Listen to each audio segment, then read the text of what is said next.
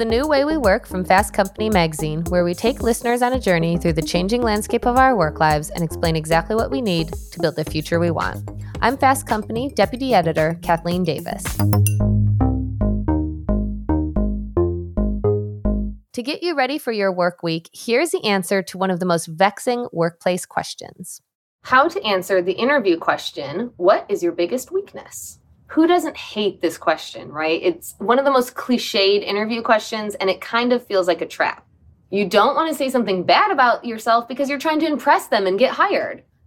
This kind of question, along with where do you see yourself in five years and tell me a little bit about yourself, are called behavioral interview questions. They are designed to determine how you will handle different situations at work.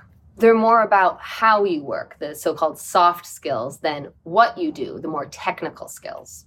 So, for the biggest weakness question, the key is to be genuine. Talk about something that you've struggled with in the past and then highlight how you work to improve. Something like, I've been too detail oriented in the past and it held me back from completing my projects in time, but I've started to work to give myself shorter benchmarks, can show that you've worked to improve yourself. If you like this episode, subscribe to The New Way We Work wherever you listen. We'll have these work life questions every Sunday, regular episodes every Monday. You can also follow Fast Company on LinkedIn. And if you have a question you want me to answer, follow me on LinkedIn. I'm Kathleen E. Davis. I hope to hear from you.